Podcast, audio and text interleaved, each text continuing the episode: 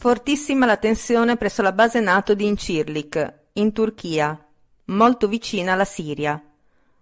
Voci non confermate parlano di 4 esplosioni e rumori di sparatorie in corso, e perfino di una bomba sganciata da un F-16.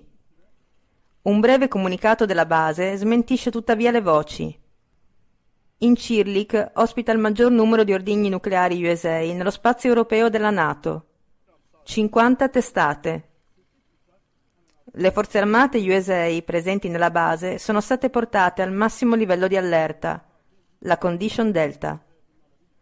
Erdogan ha deciso una specie di assedio della base, chiudendo lo spazio aereo ai velivoli militari e consentendo loro il rientro degli aerei in missione, oltre a vietare tutti i movimenti in entrata e in uscita via terra. Dal canto loro, le autorità dell'aviazione civile americana hanno interdetto i cieli degli Stati Uniti alle compagnie aeree turche. Secondo la BBC, il ministro del lavoro turco ha ipotizzato apertamente che dietro il fallito golpe ci siano gli Stati Uniti d'America.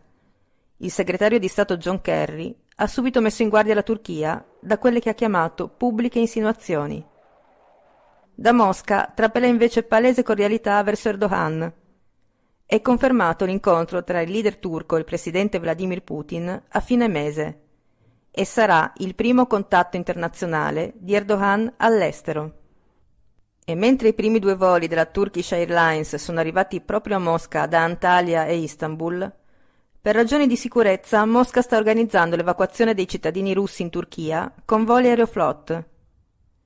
Intanto, con il ritorno di Erdogan alla guida del paese, sono scattati gli arresti per circa 2.800 militari, compreso il comandante in capo dell'aviazione turca, che avrebbe preso parte al golpe.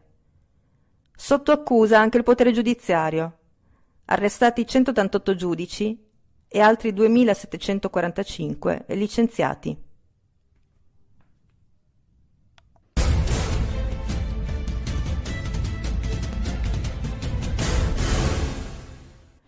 Tensione a Yerevan, capitale dell'Armenia, dove un gruppo di uomini armati ha preso d'assalto il quartier generale della polizia e dei reparti del Ministero dell'Interno.